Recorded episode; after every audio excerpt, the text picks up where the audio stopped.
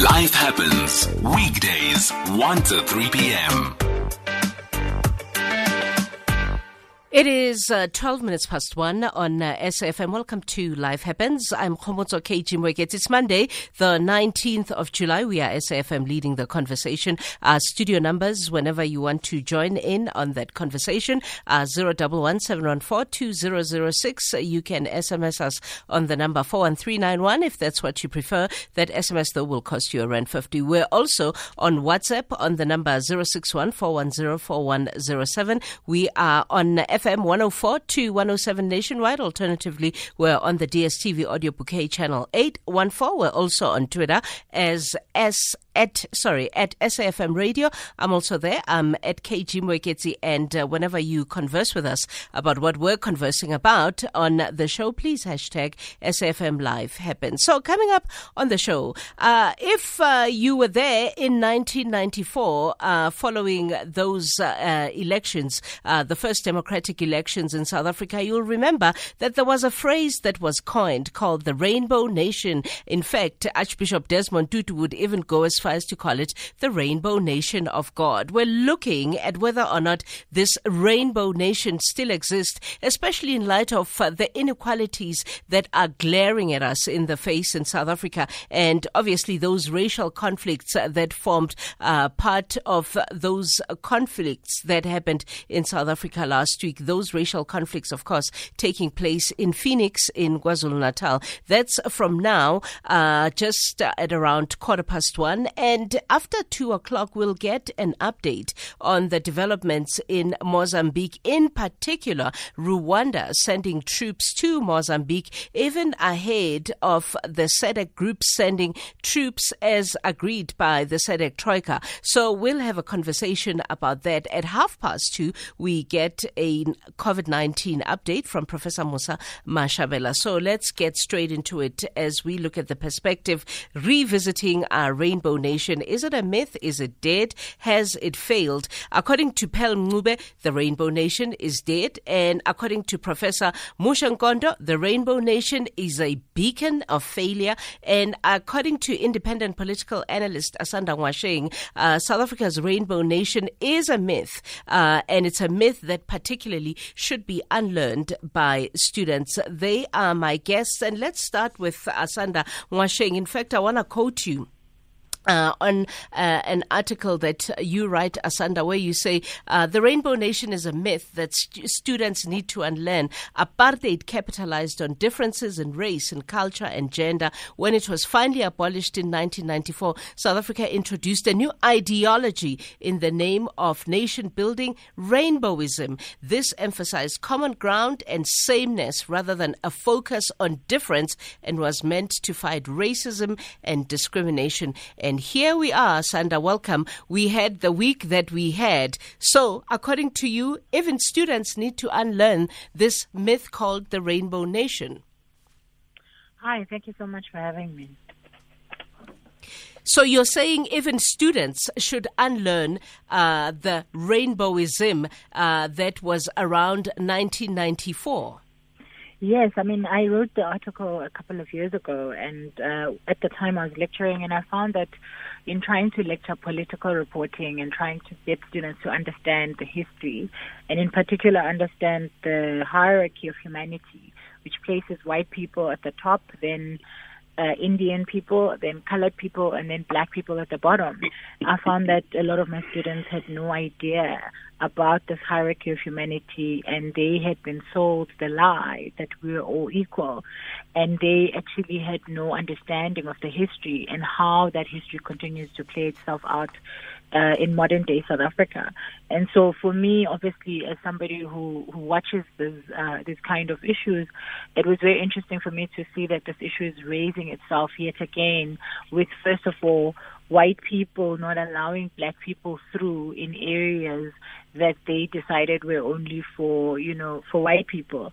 And and uh, allegations of Indian people killing black people in areas near Phoenix. It was just a reminder that you know the hierarchy of humanity continues to play itself out and that the social cohesion that we like to pretend exists doesn't exist. And for me, what, what was really interesting to see again is that we're seeing people coming out, you know, as usual, white liberals are coming are coming out and saying that the situation is not as bad as we think it is, and that it's a minority of people who are racist. But if you were black and you were in KZN this past weekend and you were trying to get food in a suburb or you were trying to simply get out of your house, it was impossible. And we were all just reminded that black people are seen as nothing but criminals and looters. Yeah. Uh, let's bring you in, uh, Professor Muxe Nkondo. Uh, you know, you say it's a beacon of failure. You refer to this Rainbow Nation ideology as a beacon of failure. Why? Yes, I'll tell you why. Let me qualify that statement now. Uh, uh, I think I must qualify it uh, severely. The Rainbow Nation is an aspiration. It is an ambition. And we agreed in Kempton Park that if we want to, if we want to bring about democracy, if we want to bring about a rainbow nation, we should use law. Law is the most appropriate instrument to bring about fundamental change in our society. That was agreement. We agreed also to retain the territorial borders that we found here, which we call the state. We agreed also that uh, the fundamental principle of our democracy would be the sovereignty of the people, which will be integral to the sovereignty of the state. We agreed.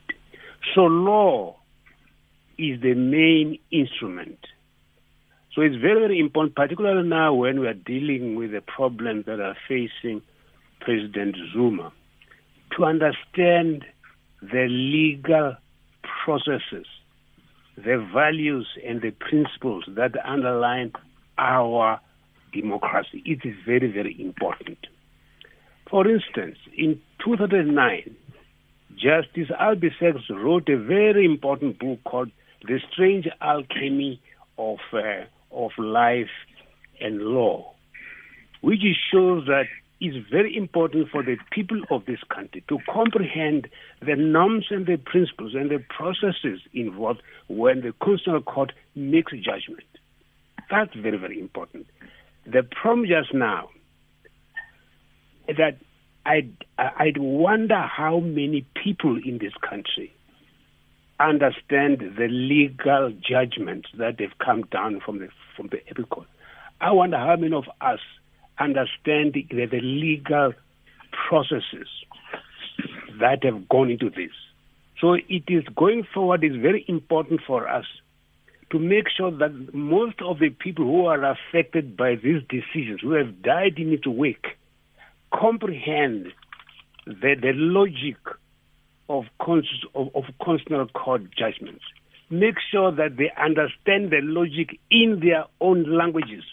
Yeah, uh, let's let's bring in uh, Pearl Mncube, uh, who also says the Rainbow Nation is dead. But Pearl, I, I, I want to take you on on what uh, the Prof just said because essentially what the Prof is saying is even the very constitutional democracy, uh, you know, on whose principles we live by, uh, is not even understood by its its citizens. And actually, you know, the the Rainbow Nation was an aspiration and an ambition, and clearly an ambition uh, that if you look at the social economic conditions uh, that we allow, what that we that we you know we saw on our television screens uh, come to the fore last week, it means you know these aspirations and these ambitions of this rainbow nations don't allow uh, for people to even see any rainbow anywhere.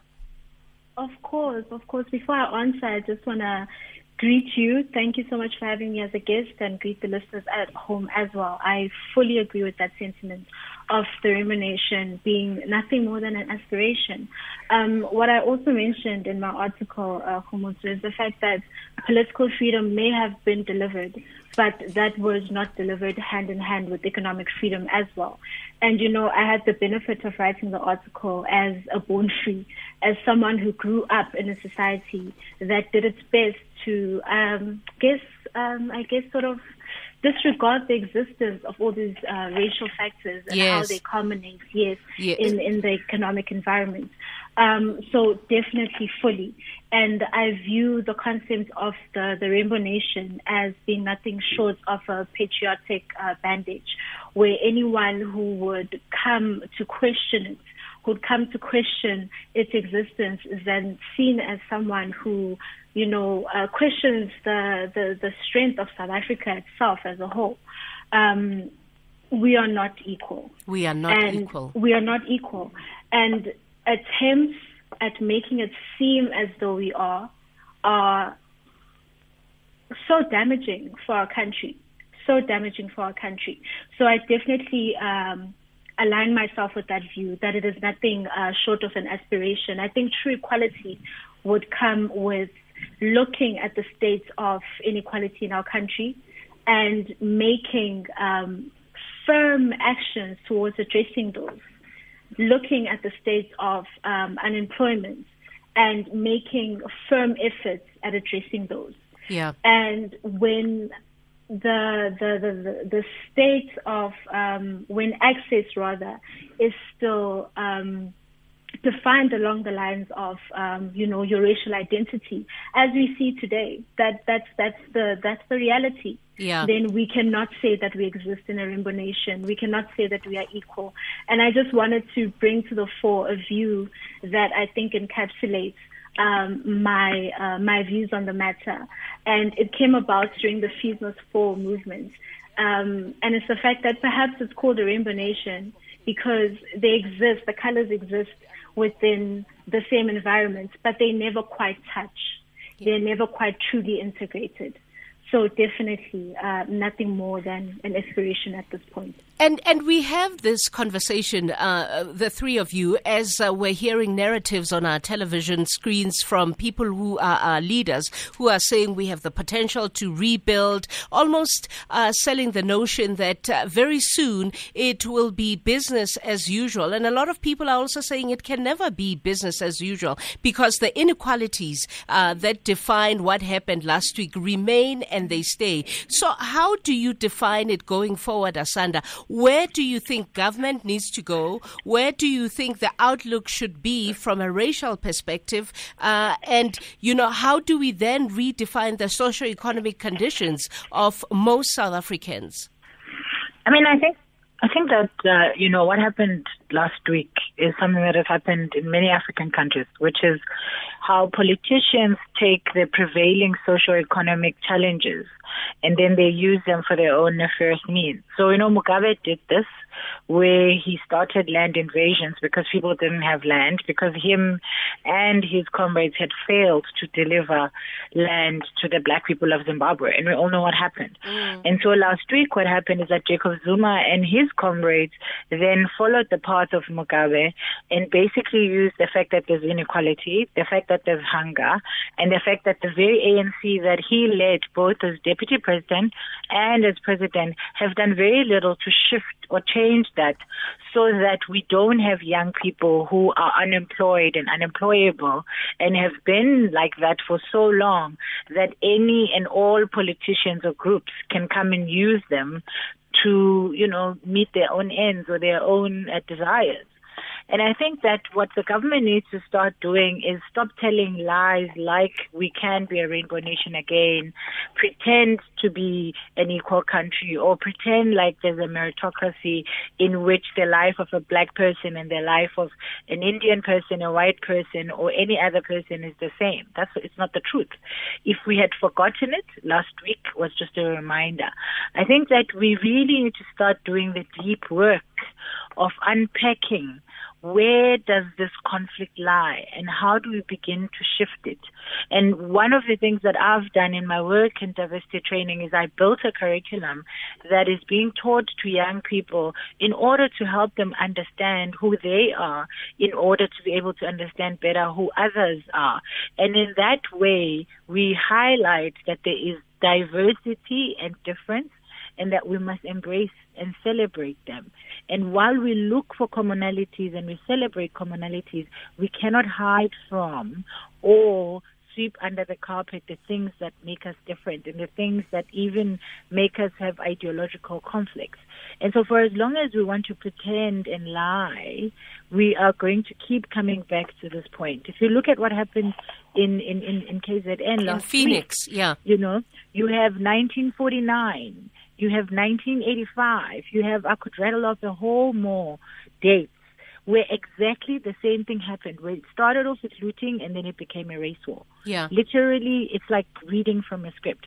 So my question is, until when are politicians not uh, or going to stop pretending like they're not aware that this is how things go, particularly in KZN? And I think one of the biggest problems we have is that we kept our provinces based around linguistics groups based around the former homeland, whereas we had the opportunity with provinces to undo apartheid spatial planning yeah. so that the Eastern Cape is not for Xhosas, so that okay. the Cape Town is not for colors, and Durban, uh, KZN, is not for, you know, for Zulus and Indians, etc., etc., and that South Africa becomes truly a multiracial, multinational country that it has the potential and the power to be.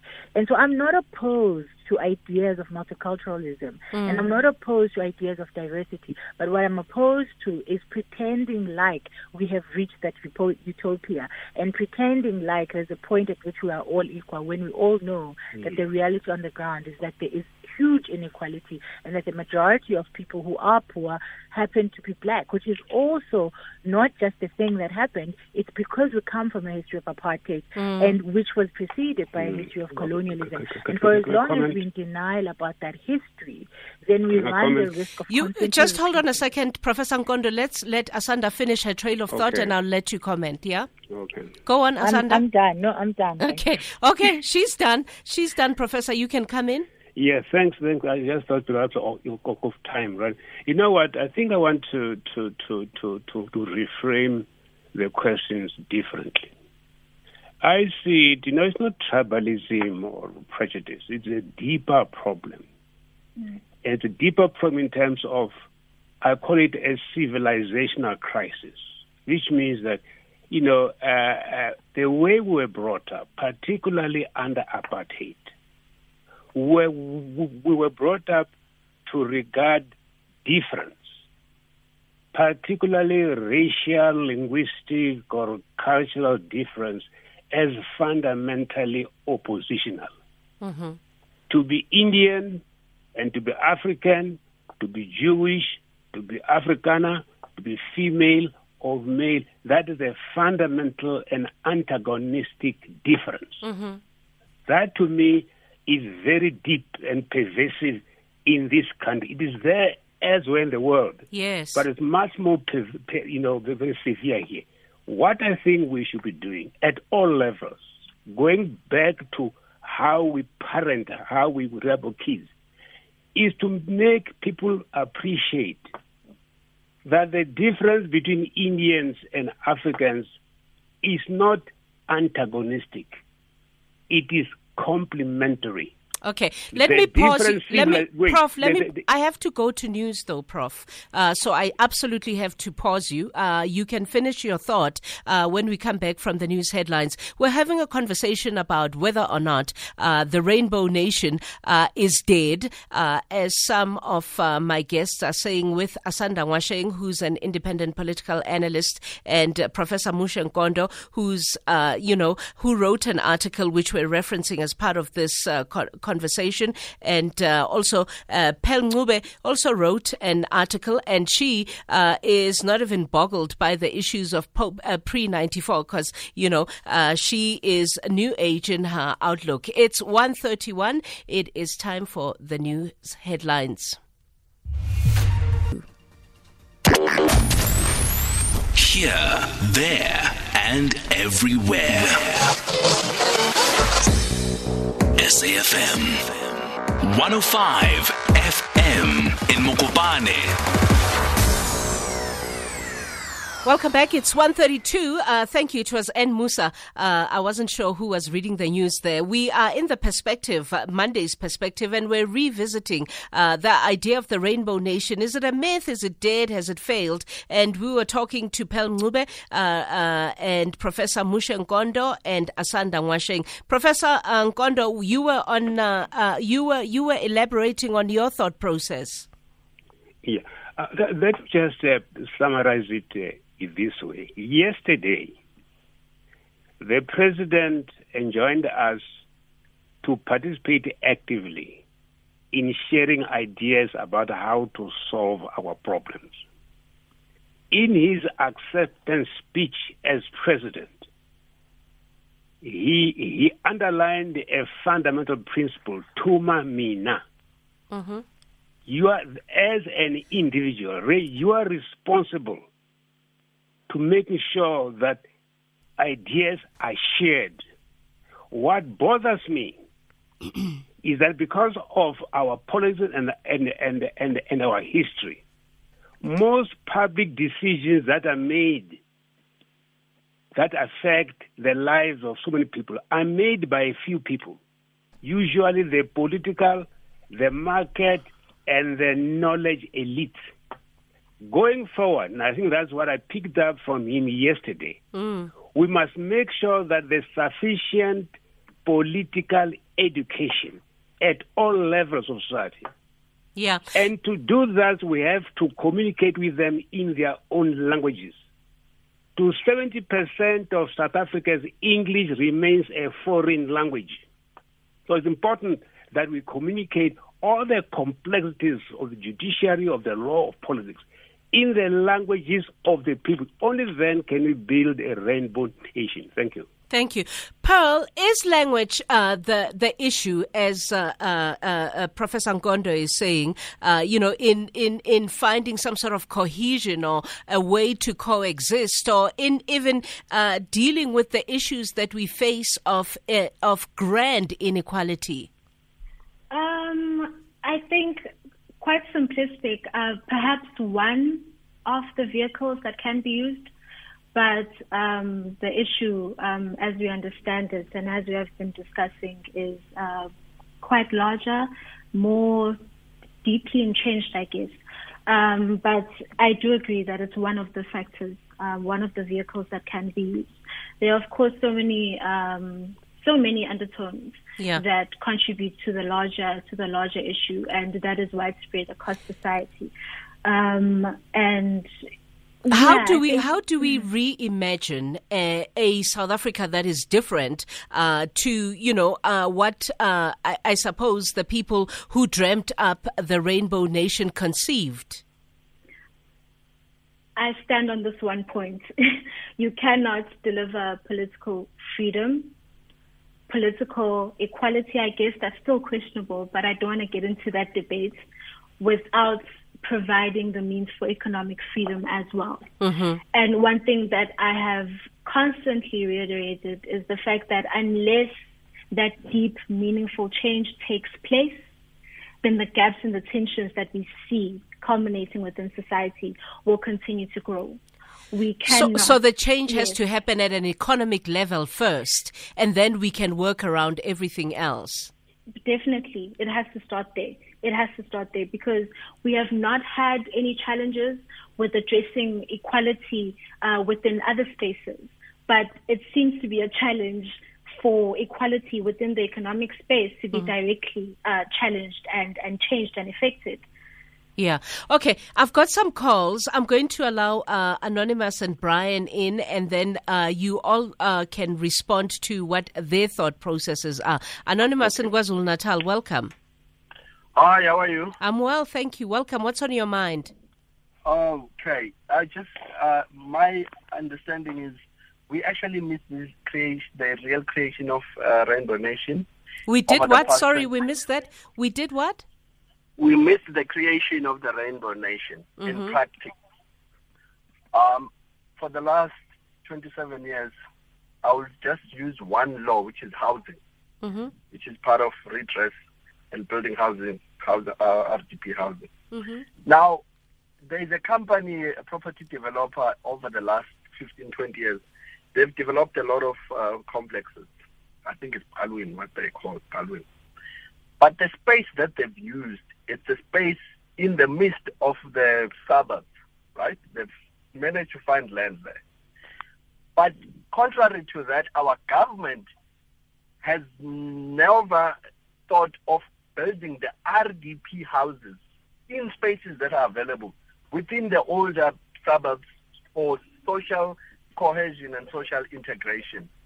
So you're that saying you're saying anonymous a a, a, a suburb, um, you know, uh, as as we as currently is in South Africa, should have uh, inculcated in it, for example, RDP houses for the purposes of inclusion and redress.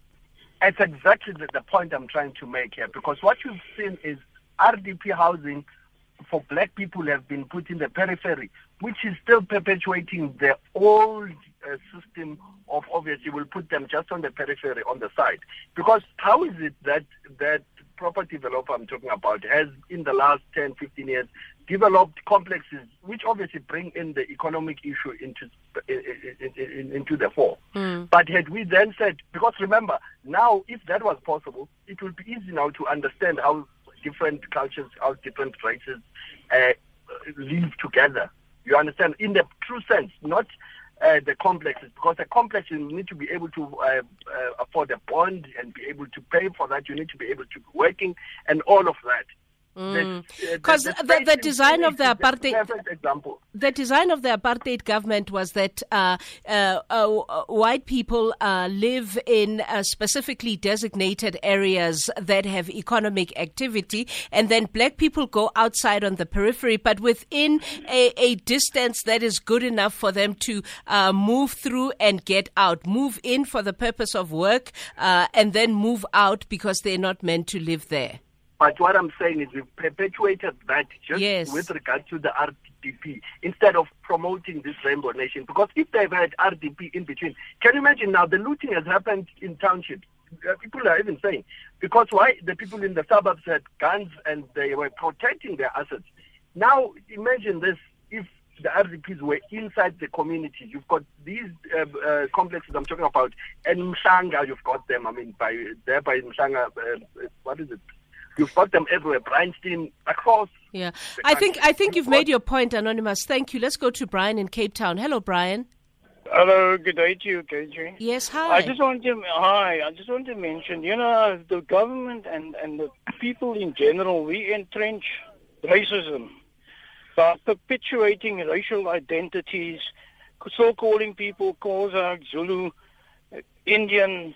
You know, um, when are we going to become South Africans? And then I just want to mention Rwanda. Over a million people uh, were massacred. The Hutus massacred over a million Tutsis in Inanda, in Inanda, in um, in KwaZulu Natal in 1985.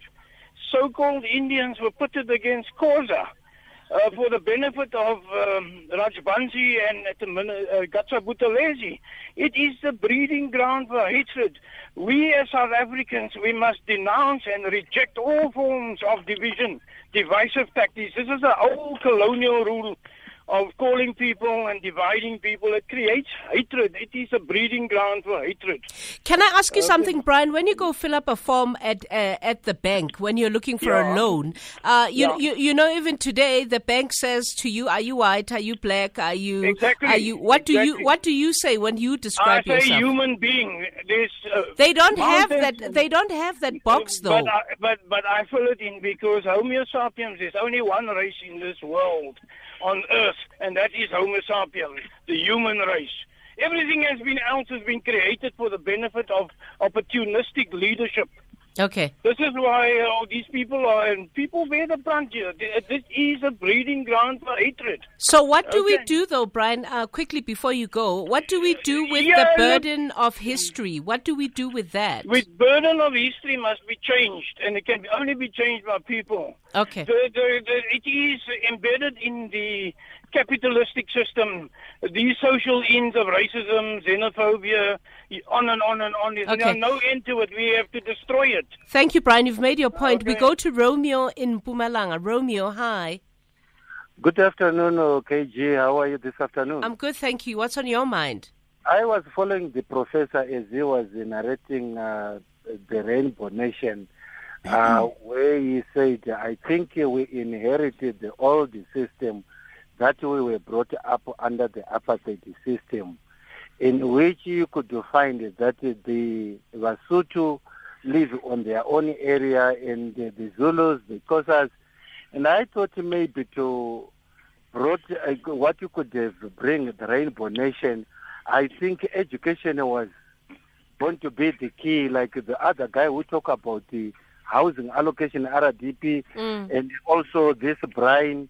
If you look at the similarities of what they are saying, and I think if education was uh, prioritized to bring all the association into say children have to learn together in all languages rather than to say if they are in KwaZulu Natal they must learn only Zulu, which is why we find it very much difficult for someone to come to go down there in KwaZulu Natal to go and lead because you can't speak Zulu. Hmm. At the end of the day, that kept on dividing the people. Hmm. And I think we need to find a Zulu person in the Northwest leading. He could speak uh, Setswana.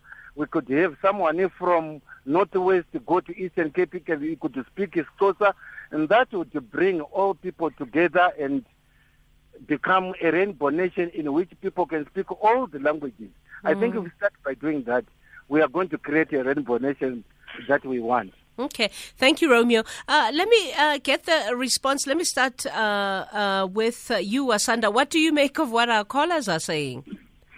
I mean, I think this is very typical what South Africans do. Let's, uh, you know, play around. Let's talk about, you know, the X instead of the Y. So, talking about racism does not create racism. Mm. Racism creates racism. hmm So, it actually doesn't matter what people are called. Why do you think There people are so scared in. South Africa to even talk about issues of race? because that's the history that we come from. Because in particular, white people signed a contract of silence that allowed them to look away as black bodies were being battered, mm. as violence was being visited upon black people. Mm. And so those are the people in particular who want us to continue to not talk about race mm. because it's an uncomfortable thing for them because it reminds them that there's a history of apartheid, that there's a history of colonialism that we haven't as yet unpacked. So And that's why I suppose always Brian say- wants a wants a box at the bank that says Yeah. human being. Yes, Yes, yes. because be- because when you are white or when you are of the other categories that were deemed higher than black, you actually had some semblance of humanity. Mm. And so you understand and can tick a box that says you belong to humanity. Mm. Black people do not have their humanity. Mm. We want to be considered humans, but in terms of the law and in terms of reality in this country, we have not been afforded that privilege. Yeah. And I think that's the problem that people have identities and they have privilege which allows them to be able to be identity identityless. Mm, mm. They don't understand or in fact they refuse to understand that for example as a black woman it doesn't matter if i want to be another race or if i want to be male. Mm. For as long as i am black and i am female for as long as that as, as that is the case when i step into the room that's what people see. Yes. they don't see a smart You're- person. you're- you're they at the bottom of the hundred things pack. Am. Exactly. Yeah, And, yeah. and yet, when a white man walks into the room, He's in he the front. walk in and people notice his smile. Yeah. And people notice his warmth. And people notice so much more. Yeah. But as people who happen or continue to be racialized and marginalized and oppressed, we continue to be stuck in these boxes. And the reason why we embrace and we say, I am black and I'm a woman, and my entire existence is wired into this identity, it's not because I necessarily want to be stuck in this identity, but rather that every single experience I have has shaped the person that I am. Yeah. The fact that I can't walk out at night as a woman in this country, that has shaped the way I live my life. Yes. The fact that as a black person, even as I live in a suburb, somebody is going to buzz my house and tell me that they're looking for the white madam because they don't think I should be living in that house. Absolutely. Those are the things that will continue to have me and many others say, I am black and I'm a woman. Because for as long as I deny that, I'm actually denying the experiences that are happening to me and I will not have the language to be able to unpack it. And so when you live a life where you don't have those experiences, you will be happy to say, let's all belong to the human race because you don't understand what it's like to have your humanity denied to you. Yeah. And you don't understand what it's like to live a life where just the simple color of your skin can determine whether you have access or not. Yeah. We saw this week people could not access food because they were black Yeah. and no other reason. Yeah. So we can't frame that and lie and say humans could not access food because other humans were denying them food. Yeah. Yeah. We have to name the things what they are. Yeah. Pearl, should we name the things what they are? Definitely. Um, we definitely need to name things as they are. Um, and I think my general response, um, I'm so saddened listening to, to, to especially Brian's response. Yeah. And I just wanted to say that the the response to, to inequality and you know the state of our country is not to be colorblind. Being able to do that, or having that as an oppor- as a, as an option rather, or proposing that is a privilege in and of itself. Why do you think that there's a particular sector in our society that demands for us to be colorblind, uh, that that want issues around particularly race to be raised? Why is it that I, like Brian said, I should say I'm a human being, not a black woman? You know what? The one thing I will say is that privilege is blinding. Um, and when you um, look at the issue from a privileged uh, stance or privileged position, you do not have, or you do not have um, the lived reality. You do not have the experience of having your access to social circles, to economic cir- circles denied on the basis of your identity. It is then easy for you to turn a blind eye because it does not directly affect you. Um, and I think a problem that we have um, as a society, I'm going to use that we have as a society with um, tackling privilege head on is that there is a general fear of taking, I guess, a sense of responsibility over your own uh, contribution towards the wider circle. Um, so I definitely think that is a problem that priv- uh, privilege rather is blinding. Yeah. And we look at issues from a point of privilege because we do not have the experience, because we do not have the lived reality. Uh, uh, Prof, let me bring you in then. Uh, uh, uh, it's very profound what uh, uh, Pearl is saying that, uh, you know, we have to uh, tackle privilege head on because, in the end, according to her, privilege is blinding. Yeah, I think before privilege, privilege is a function of other things. What is fundamental now, going forward, it has to radically restructure our educational system. Mm. Knowledge of yourself, mm-hmm. knowledge of the next person, knowledge of difference is very critical, as I said. Mm-hmm. So far, our entire educational system, our entire knowledge system is grounded on Western power. Yeah. The norms we use are a function of power and of domination, and they advance Western interest. Locally, they advance the interest of the elite.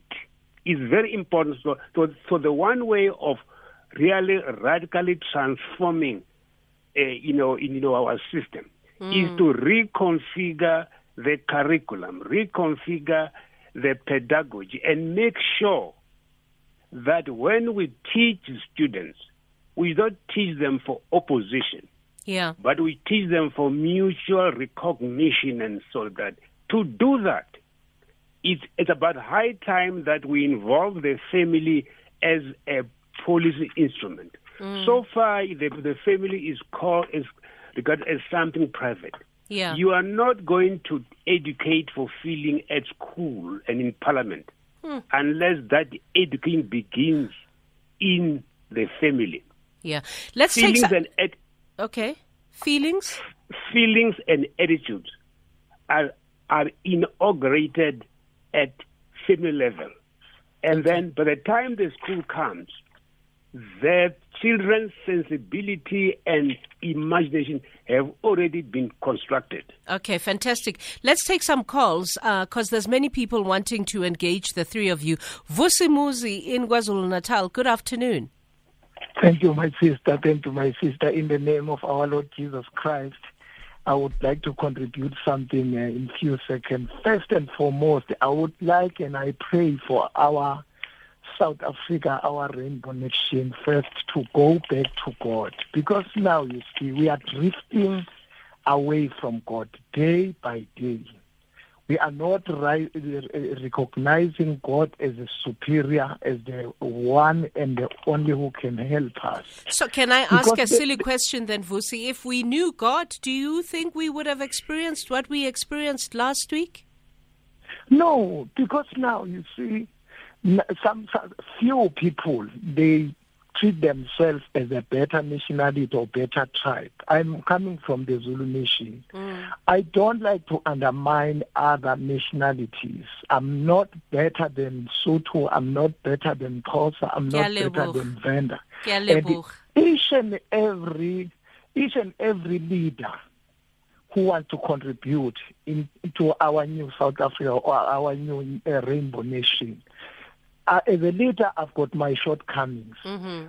My president, Ndate Mandela, he's got his shortcomings. Mm-hmm. Ndate Mandela was having his shortcomings. It's a human Uh, thing. You, na- you, you name them, you name them. But Mm-hmm. to label our president as a vendor, I don't like it because there's there's other thing that I would like about our president. But you He's do remember when Sholozi was uh, president, uh, we there were those T-shirts that were doing the round, the ones that said 100% Zulu. Do you remember those ones? Th- th- those things are, it does not help us. It does not help us. It Mm. does not contribute anything because now there is no nationality or tribe that is better than the others. We Mm. are all the same. We are created by one blood, one soul, one body. Yeah. And there's, I, I like uh, to to to. To, to, to say something about President Cyril Ramaphosa and you people you don't uh, try to, to, to, to contribute. He's linguistic. He, he can But when you say you people, who's you people, Vusi? all of us, Oh, uh, okay. the even the media people, Okay. he, he speak. He speak. He, he tried to speak Zulu. Okay. He he tried to speak Venda, Sotho, even Africans, even English. Like Okay. linguistic president. I, I Okay. like like because it unites us. Okay. As I'm saying, every leader has i- his shortcomings. Okay. You see. Okay, even the I think prof, you've made your even my- point though. Uh, uh, uh, masibayeke phela abanye bangene vusi. Sesikuzwile wena ngiyabonga kakhulu. Thank you so much. Sabelo in the Eastern Cape. Hello, Sabelo. Hello. Yes, hi, welcome to SAFM. Uh, yeah, how are you doing? I'm I'm well, thank you. And Lamela, now I just only have one point that I want to make, and uh, for me, it's like you know what we missed the opportunity in 1994 to have a, a, a rainbow nation. Mm-hmm. You understand? My point is, for an example, if we have just did before we could say no, now we have a rainbow nation. Look, we were oppressed badly. People have died badly. We were oppressed. Eh? and then after 1994, we were they were feeding us this thing of white of of, of, of rainbow nation, and it never worked. So the, the thing that we that we must have done in 1994, it is we should have done the same thing to the people who oppressed us, so that they can feel the pain that we have felt, and then we can call it equal to say, okay, now this is what you have been putting us through. So now let's work the straight path so that they know the pain that we are feeling because no one is no they will never understand the pain that we are feeling. Okay. Okay, understand? I've got you. I've got your point. Thank you so much. I think uh, I want to round off with my guests. Uh, uh, the, the, there's a word that's uh, being bandied about uh, in the last couple of days called rebuild, right? Um, so if we were to use that word uh, with a focus on the future and wanting to learn from what we experienced um, uh, last week and having the benefit of hindsight in relation to this this notion of a rainbow nation. Let me start with Asanda to hear how we can rebuild, how we can find a way to go forward and rebuild a society that is definitely different to the society that we saw last week. I think that the answer is in tackling, first of all, the beast of racism and naming things and calling things what they are instead of hiding or pretending they're not happening when they are. And then I think the second thing that we need to do is we need to deal with inequality in this country and the fact that it's along racial lines. Mm. And we also need to deal with not only inequality across races, but also inequality within the black nation and the Mm. ways in which it manifests itself and the ways in which we respond to it. Because if you think about it, the majority of the people who whose goods were actually looted are black businesses. Mm. And we need to rethink how we as a black nation look at black business, Mm. how we understand black people who have used whatever means they have to be able to develop businesses Yeah. and our relationship with them. Yeah. And we need to rethink how we engage. And once we have dealt with the beast of racism, the beast of inequality, and also have plans in place for problems like hunger and overall poverty, then we'll be able to have social cohesion and peace. Because Okay. inequality, by the way, is one of the biggest flags globally for a society that will never find peace that that's how that's how it, that's how societies that that are you know on the brink of conflict are actually flagged Yeah. by yeah. the existence of inequality. And so, for as long as South Africa continues to be unequal, and for as long as those inequalities are racially based, we are going to really struggle uh, to have an, an, a lasting peace. Yeah. Pearl, Pearl, your thoughts as we round off and try to rebuild? Um, as my uh, fellow Bonfies would say, drop the cap. Drop the cap. Stop lying. Let's all be honest about Yeah. the state of the country. Yeah. Um, and as Asanda said, let us um, name things as they are. Call And it call a thing a thing. call a thing a thing. The only way you are able to truly solve a problem is by having a true appreciation of what the problem is. Yeah. Otherwise, you know, your actions are misdirected.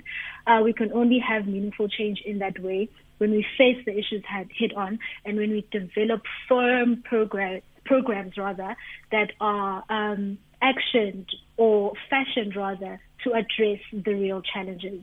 Thank you. So yes, that's my contribution. Thank you. And Prof, and time, the time is running so fast away from me, but uh, I've got 30 seconds. How do we rebuild? Uh, the rebuild, I think, is important for us to ensure equal access to quality education. Equal access So that access. pe- to quality education, so that people comprehend yeah. the complexities of the policies, particularly of the laws that govern us. Very Fantastic. Fantastic. Thank you so much to everybody. Asanda Ngoasheng, independent political analyst, uh, Pearl Mncube, writer and public policy researcher, and uh, Professor Muxe Nkondo. Uh, uh, thank you, everybody. Thank you for your time. We were trying to unpack and understand whether or not, uh, you know, we can rebuild and find a way uh, for some sort of common ground following what we used to have in 94 called the Rainbow Nation, which we can all agree left the building. It's two. Time for news.